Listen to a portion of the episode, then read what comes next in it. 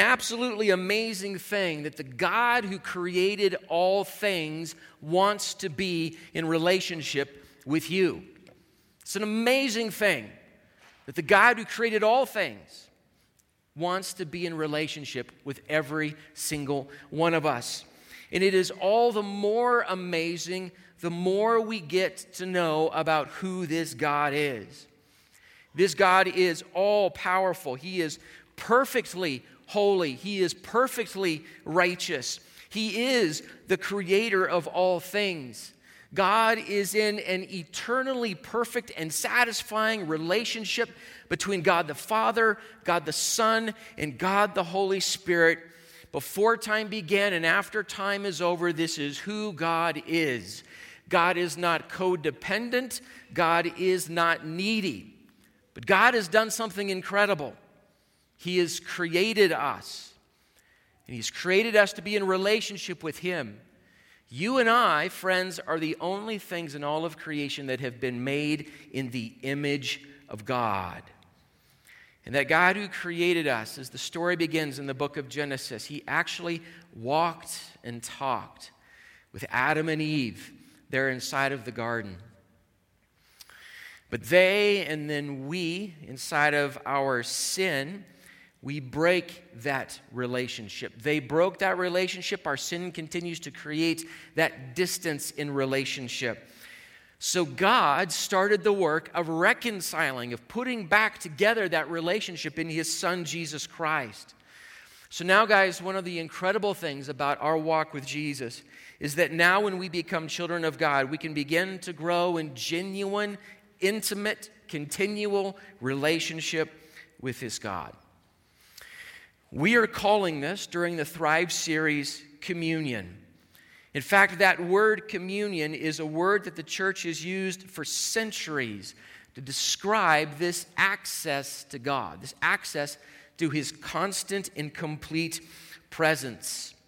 As the church preached and wrote and talked about communion with God for 2,000 years, it is talked about as an object of joy something that we aspire to, something that we can actually become a part of. Communion with the relation, with uh, communion with the presence of God. It's a way to understand how God makes his way toward us. It's a way of encouraging us to respond to the presence and the initiation and the grace and the power of God. And like everything else that we're talking about inside of this series, it begins with God's decision and it begins with God's act. God gives Himself to us, and we prepare to receive what God gives and to learn how to hear His voice and live in His presence. So, when we describe communion, we're going to describe it like this Communion is an awareness of God's presence and enjoying relationship with Him. I don't know about you guys, but that sounds good to me. That sounds like something that I actually want more attention to, more awareness of. Communion is the awareness of God's presence and enjoying relationship with Him. Friends, this is important for followers of Jesus Christ right now. And maybe in some of our lives, it is as important that we understand this now as it has ever been that we understand this as important. Our culture is growing more fragmented, more disjointed, more chaotic all the time. And friends, I have a theory. 2020, in the pandemic and the political upheaval, is not creating problems in our culture as much as it is revealing the problems that were already there. And the things that were going on inside of our culture that were on kind of a slow boil have just sped up this year. And so we're seeing it. If we haven't seen it before, we're seeing what's been going on around us. And human beings are looking for a place to root themselves. And as children of God, we have the place to root our lives, to sink the taproot of our souls in the presence of God. There is a place to stand, there is a place to be, there is a place to find comfort, there is a place to find strength, and it is in communion with the God who created us and who loves us. So here's how we're going to talk about, or prepare for, if you will, communion with God this morning. We're going to talk about prayer. Prayer is possibly the first staple of the Christian faith, which is why we kind of stick it right here at the very beginning of our discussion of Thrive and discovering who God is. It is the first staple of the Christian faith. It is something that we all do that we should do, and it's something that we should all learn how to do more, every single one of us. So, prayer is something that we do and something that we learn, and prayer is also a gift, guys. It is God's gift of communication between us, not just us vomiting out toward God, but of communication back and forth between us and Him. It is a gift of transformation. Prayer over time begins to change this heart more than it changes anything else often. It's a gift of transformation, and it is a gift of action in this world. God really is responsive and attentive to the prayers of His children. So, we're going to talk about prayer. And then we're also going to talk about joy and sorrow. Now, this may take us a little bit by surprise if we're talking about the awareness of presence of God and enjoying relationship with Him. Why would we talk about joy and sorrow? We can actually learn to find, and we can learn to rest in, and we can even learn to enjoy the presence of God in what we might call these extremes of life seasons of joy and seasons of sorrow. And it's important to think about this because it is easier than we think to lose track of God in both of these extremes. If everything is going well, then we are tempted to just assume I've got it all together, everything is just fine, and we just sort of begin to ignore God. It's easy to do that.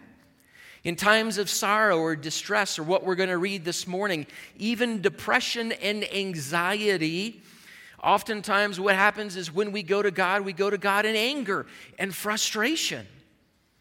But are there ways to find a genuine relationship, an awareness of, an enjoying of the presence of God in joy and sorrow? And there is. And we're going to talk about how the psalmist actually walks us through that pattern in our lives.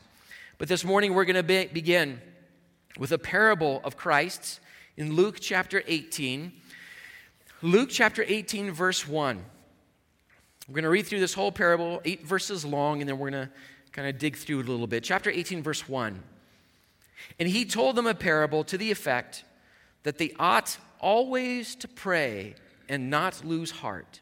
He said, in a certain city, there was a judge who neither feared God nor respected man. And there was a widow in that city who kept coming to him and saying, Give me justice against my adversary. For a while he refused, but afterward he said to himself, Though I neither fear God nor respect man, yet because this widow keeps bothering me, I will give her justice so that she will not beat me down by her continual coming. And the Lord said, Jesus said, Hear what the unrighteous judge says. And will not God give justice to his elect, who cry to him day and night? Will he delay long over them? I tell you, he will give justice to them speedily. Nevertheless, when the Son of Man comes, will he find faith on the earth? So Luke says Jesus tells us a parable to the effect that we should always pray and never lose heart. Now, this is a curious parable. Some of you are thinking, why on earth would Pastor Phil, Pastor Phil even pick this parable? Say that 10 times fast. Huh. We don't always know exactly what to do with a widow who is in distress and a cruel judge who just barely accepts her request, but only after she has worn him down to the point where he says, I have to get rid of this, uh, this situation and give this widow what she wants. But Luke tells us the point of the parable right up front. He says, This is why Jesus tells us this so that we always pray and never give up so that we always pray and never give up. We should pray. Now, this is significant all by itself. We need to hear this from time to time. We need to pray, every single one of us. The habit of praying is not just for kids. It's not just for dinner time with especially righteous and holy people who pray before every meal that they eat. It's not just for people who are brand new to the faith. We need to make sure that they're praying and they're reading their Bible. It is central to the relationship that God has set up between Himself and His people. It is the kind of discipline that as long as you and I have the capacity to pray, even when this physical body falls apart and we can no longer physically do what we used to do, if we still have the capacity, we can continue to pray. Some of the greatest prayer warriors in the Christian church are the elder statesmen and stateswomen among us because they've been praying year after year after year after year. We ought always to pray, the text says. In prayer, friends, we deliberately turn our attention to God's presence and we begin to learn how to communicate with Him, how to properly express what we need to Him the various ways we can talk to God about who He is and what we need and what life is like. We'll hear some of that in Psalm chapter 42. And to learn how to actually hear His voice. So we should always pray. That by itself is intimidating. We should always pray, but there it is inside of our definition of communication. It is an awareness of the presence of God. And that's a way in which we are praying is that we become constantly aware that God is here and God is, God is at work and we are in relationship with Him. And then I love this, guys. We need to never lose heart. We can never give up when we pray. We have to continue to pray. Now, why is that important? Because it is very easy to stop praying. It is very easy to give up for all kinds of reasons. Out of boredom, out of distraction, and our lives are full of distraction, and we find that we haven't been paying attention to what we need to pay attention to. We've spent way too much time texting on our phones or, or in Facebook. So, distraction or boredom or frustration with life in God, or even the pain of waiting for God to answer something that we want Him to have already answered. There are all kinds of reasons why we just stop praying, but Jesus tells us Keep praying, keep praying, keep going after the righteous judge. But the oddness of the parable that we're talking about an unrighteous judge in this parable, the oddness of the parable is the key to why we should never give up praying. So the parable was the widow needs justice done against her adversary. But the person that she goes to, to accomplish this justice It's no good. He is an unjust judge. So she persists and she persists. And because of this unrelenting pressure, the judge gives in. And I love the way the text works. It's not just that he gives in, he actually says this. And I, just, I don't know, I just love these little kinds of details inside of Scripture. He actually says this Though I neither fear God nor respect other human beings. I don't like God and I don't like you, but just to get rid of this problem, I'm going to go ahead and give her what she wants. I'm just going to kind of scoot her aside.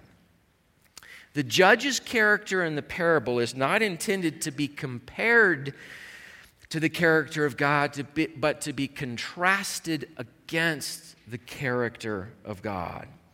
The point is this if even an unjust human being will grant this request, how much more will a just and loving and attentive God listen to the requests of his people? Jesus actually says in this parable, he says it twice God will give justice to his people. So, pray and keep praying. So, friends, learning to pray, to be in relationship with God, to be in this constant awareness of who He is, is absolutely critical for us and it is important to God. God actually wants us engaged with Him. God wants us seeking Him and finding His face in prayer and in relationship with Him. So, here's some thoughts about prayer and why it is important for us this morning. First of all, prayer is a commitment to the presence of God. Prayer is a commitment to the presence of God. God, friends, and I'm not just saying this as a preacher and a pastor to sort of follow up on a point and make it all work together. This is actually true. God is here.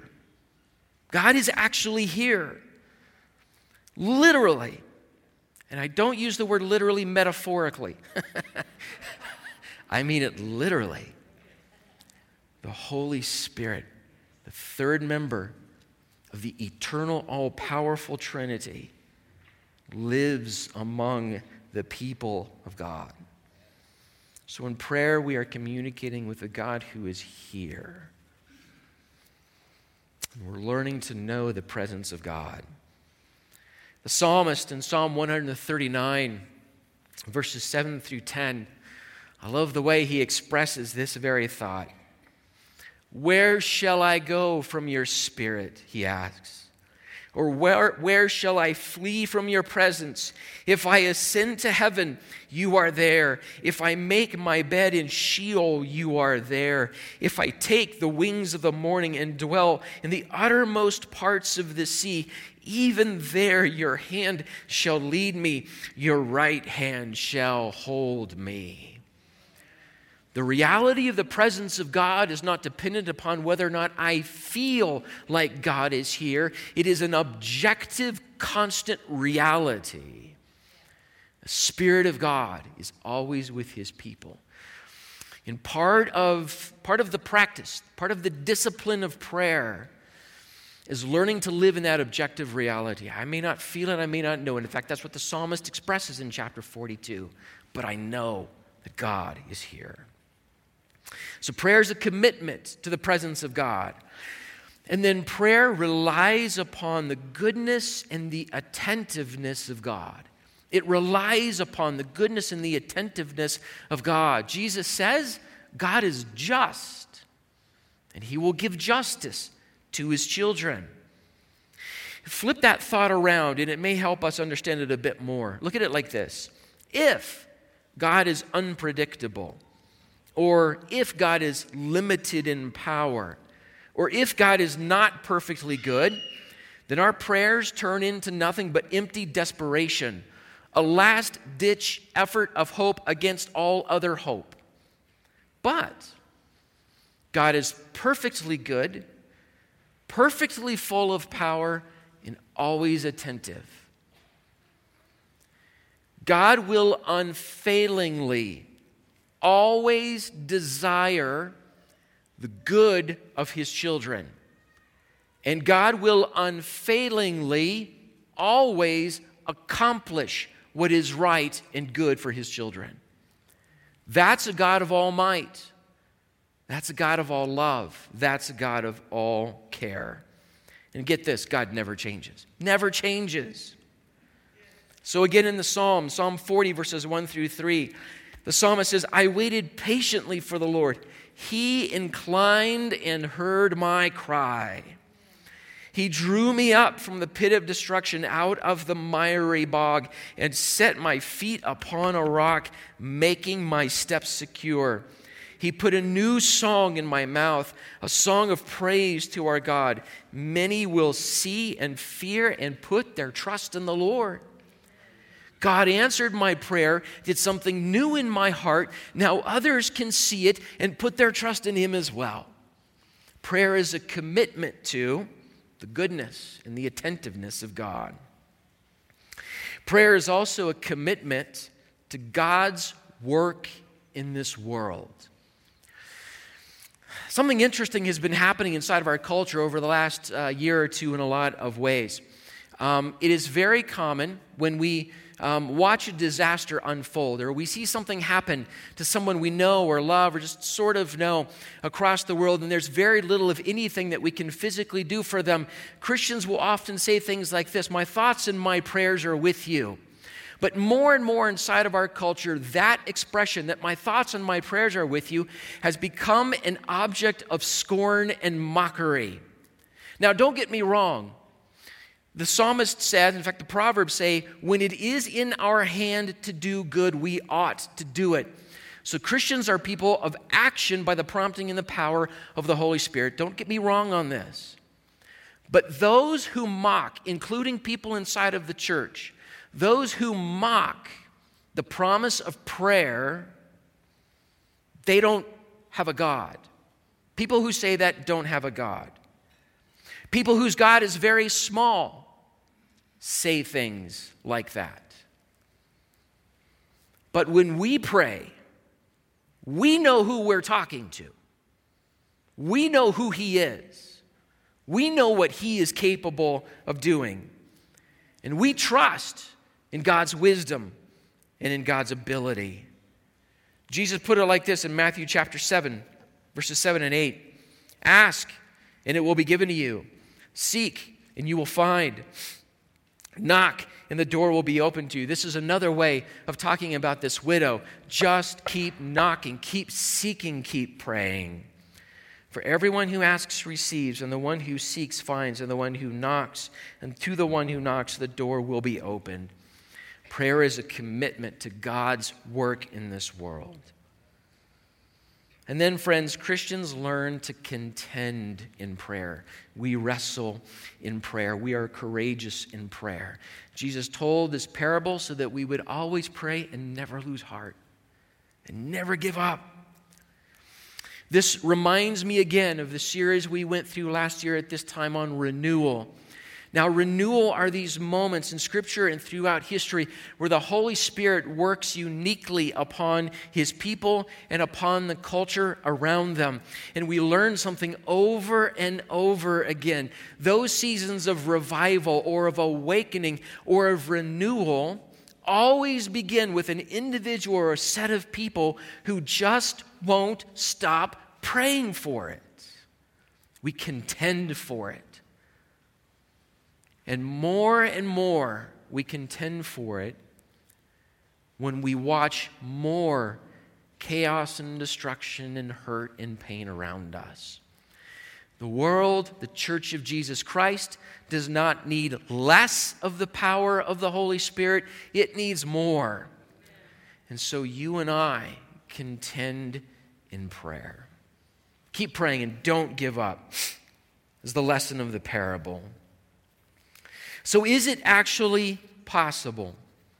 We talk in these kinds of terms, but is it possible to find communion with God's presence in every circumstance? Or is it just reserved for those special seasons in life or unique individuals who have some sort of spiritual gifting? Can I find an awareness of God's presence and enjoy relationship with Him at all times? Well, to answer, I think, very important questions like this, let's turn to the book of Psalms. It's in Psalm chapter 42. Now, in this psalm, the author openly and honestly, and maybe in some ways surprisingly to some of us as we read through it, this author wrestles with how he feels, with how he wants to feel, and how he finds God. This is the movement of Psalm 42. This is the structure. This is the prayer of Psalm chapter 42. Let's go to Psalm 42 and let's read the first few verses here. Psalm chapter 42, verse 1 says this As a deer pants for flowing streams, so pants my soul for you, O God. My soul thirsts for God, for the living God. When shall I come and appear before my God? My tears have been my food day and night, while they say to me all day long, Where is your God? As a deer pants for water, so my soul longs for you, pants for you. A quick reading of that verse gives us kind of a quaint and pastoral image. We imagine a deer just bending over a stream and drinking water, and it's very nice. On second glance, it's a deer that's made its way through the wilderness where there has not been water. And the deer is on the edge of death. And to pant for water is to require water, or I will die. As a deer needs water in the wilderness, my soul needs God. My thirst, the psalmist says, my thirst for God is like that. I want to know, the psalmist says, when I get to be in the presence of God again. Will shall I come and appear before my God? The psalmist says, I have suffered and I am in sorrow and I have walked through the wilderness. And even more than that, the people who are around me are mocking my relationship with God. They're mocking my depression and anxiety. They're mocking the pain in my life. They are mocking the God that I seek. I mean, to add one thing on top of another, I need God, and these people are making fun of me. What am I going to do? The psalmist thirsts because he is dry because of pain and sorrow, because of the sense that I need a God who is near to me. So here's what the psalmist does next in verse 4 These things I remember as I pour out my soul how I would go with a throng and lead them in procession to the house of God with glad shouts and songs of praise and a multitude keeping festival. Why are you cast down, O my soul, and why are you in turmoil within me? Hope in God, for I shall again praise him, my salvation and my God. My soul is cast down within me. Therefore, I remember you from the land of Jordan and Hermon and the Mount Mizar. So I remember. So I remember. What should I do when I am in pain? What should I do when I am in sorrow? What should I do when I am cast down? When I am anxious, when I am depressed, when I am dry, when I am not even sure that God exists at all. Here's what the psalmist does in chapter 42. He says, So, what I do is I bring back to mind the congregation of God's people in worship. That's an incredible thing. What I remembered was, was leading people into the house of God so that we could worship God, so it would be festival day, so that it could be celebration, so it should it could be um, uh, the glory of God expressed among His people. This is what I remember, and it was glad shouts of joy that we entertained with each other as we sought the presence of God. So I remember what he brings to mind is worshiping God with the people of God. It was joy to him. It's a reminder of joy. When God feels absent and when we feel sorrow, we still can find the presence of God. In fact, friends, it's one of these moments in lives that we need to learn it needs to become a trigger in our relationship with God. Those moments of sorrow, dryness, anxiety, and depression. It is there when we can actually begin to find God in new and in powerful ways. And I'm not telling you it's going to take overnight. Sometimes it takes time, but we drive ourselves into the presence of God. We always pray and we never give up because God is there and we can find Him there. So call to mind others who worship God. Take comfort in the fact that you are not alone. Man, did we feel alone earlier this year, separated and pulled apart by things beyond our control.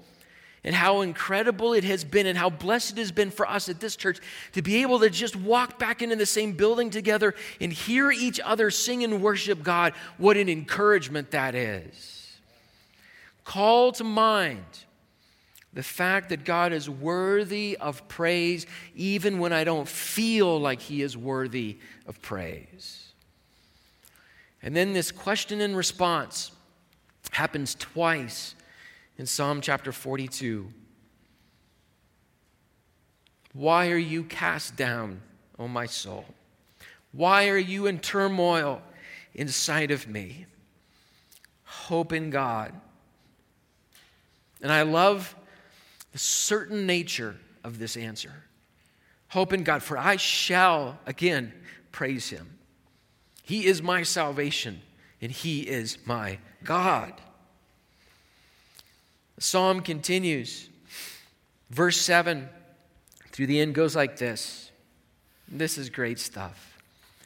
Deep calls to deep at the roar of your waterfalls. All your breakers in your waves have gone over me. By day, the Lord commands his steadfast love. And at night, his song is with me, a prayer to the God of my life. I say to God, my rock, why have you forgotten me? Why do I go mourning because of the oppression of the enemy? As with a deadly wound in my bones, my adversaries taunt me. While they say to me all day long, here it is again, come on, where is your God? So here it is again. Why are you cast down, O my soul? And why are you in turmoil in me? Hope in God, for I shall again praise him, my salvation and my God. Notice the turn in Psalm chapter 42. It opens with an image of desperate thirst. As the dying deer needs water in the middle of the wilderness, my soul needs you. And the turn there in verse 7 so now the deep calls to deep, and the roar of your waterfalls the waves of God. He hasn't just given me a cup to drink from, He's thrown me in the ocean under a waterfall. And I am now filled with, filled to overflowing with the presence of my God. That's the turn inside of this chapter. That's not bad for a bad day. That's not a bad outcome for a long season of dryness and turmoil. It turns out that the child of God can find the overwhelming presence of God even when in sorrow. So, when we speak of the awareness of the presence of God, we can also speak of enjoying relationship with Him in all of these times and seasons of life. So, as we read, the psalmist, he remembers again. And this time, it wasn't just the community of faith as we worship together and glorify God. What he remembers now is the very character of God himself. The Lord commands his steadfast love, the psalmist says. He's actually able to talk to a God that he calls my rock. So I'm, if I'm talking to that God, I can express myself in ways that go like this Where are you? I want to know you. I need you. That's not a frightening question that God gets. That doesn't bother him. That doesn't send him further away from us. The psalmist says he commands his steadfast love all the time. And he is my rock. So I can go to him with every one of these moments. It's beautiful. Like a child in distress, calling for a loving parent, we call for our Heavenly Father, confident in the fact that He hears, He knows, and He will respond. So that second time it happens, why are you cast down, O my soul? Hope in God, because I will again praise Him.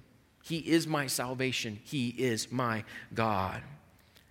So, a second time, the psalmist reminds himself that despair is not all that there is. That's not the end of the story because God is here. God is paying attention. So even in my sorrow, even in my turmoil, God is my salvation and I will not be left alone. Isn't that amazing? So, listen, guys, as we read through Psalm 42 and we've put some scripture together this morning, notice this joy is a milestone and it's a harbor. It's a milestone and a harbor. So, when I'm not feeling it, or when I'm feeling the opposite of it, the psalmist says, So I recall, I bring back to mind the community of faith when we worship God together. I tell my soul, I know you're cast down, but put your hope in God. Because He is still your salvation, He is still your hope. It's a milestone, it's a harbor, a safe place for our souls.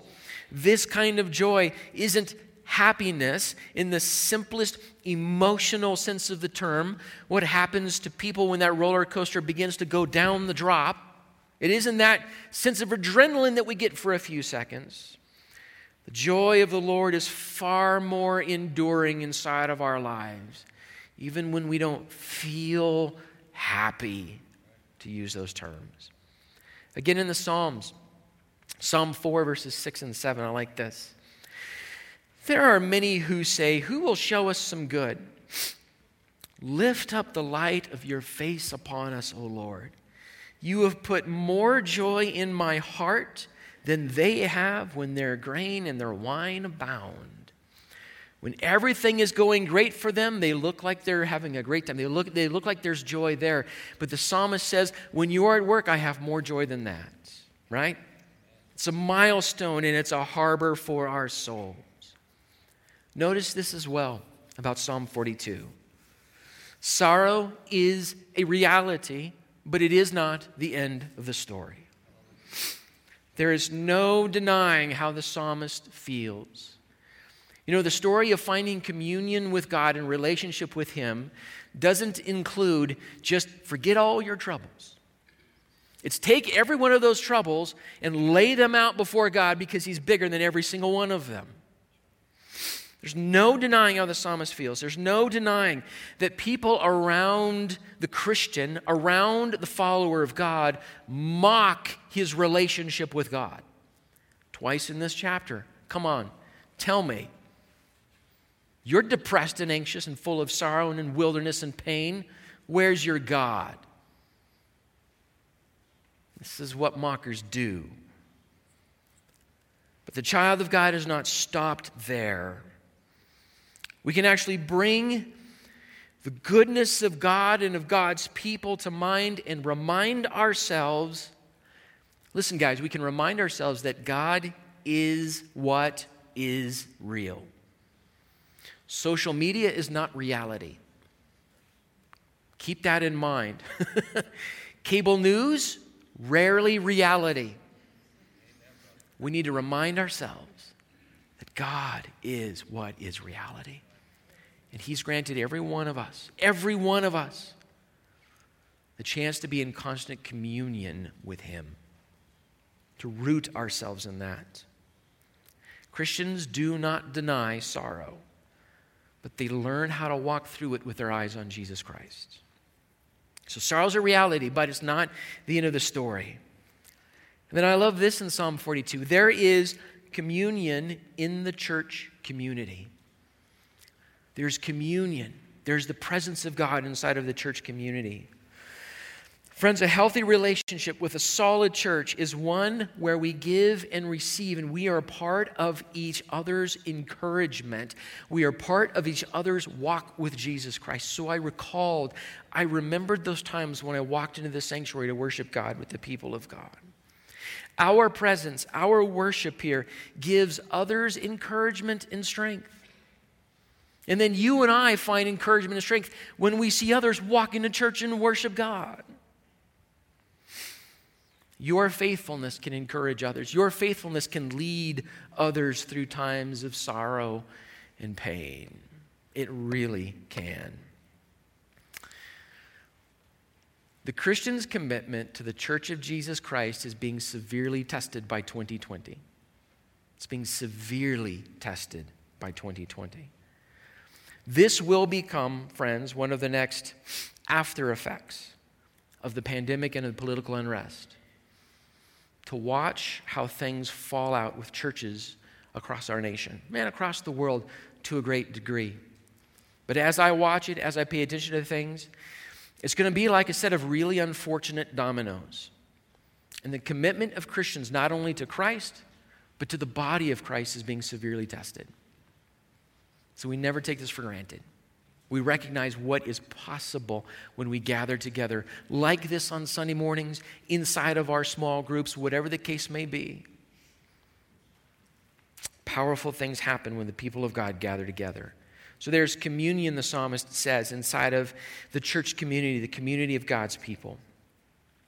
And then there is communion in the loving character of God.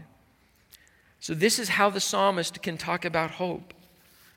Not the possibility of hope. He says, My soul is cast down, my soul is depressed, my soul is in turmoil and anguish, and maybe, possibly, there will come a moment when I might be able to worship God again. It's not how the psalmist approaches it. I will praise God again. He might still be my salvation. It's not what he says. He is my salvation. He is my hope. It is the knowledge of the hope that we have in God. His God has saved him. His God commands steadfast love. This God is our rock.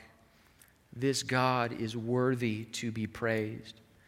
This God actually builds a community of faith for us. This God is greater than every one of our enemies. And God does not just quench our thirst for Him, He saturates us in his presence. This is the God that we commune with. Let's pray.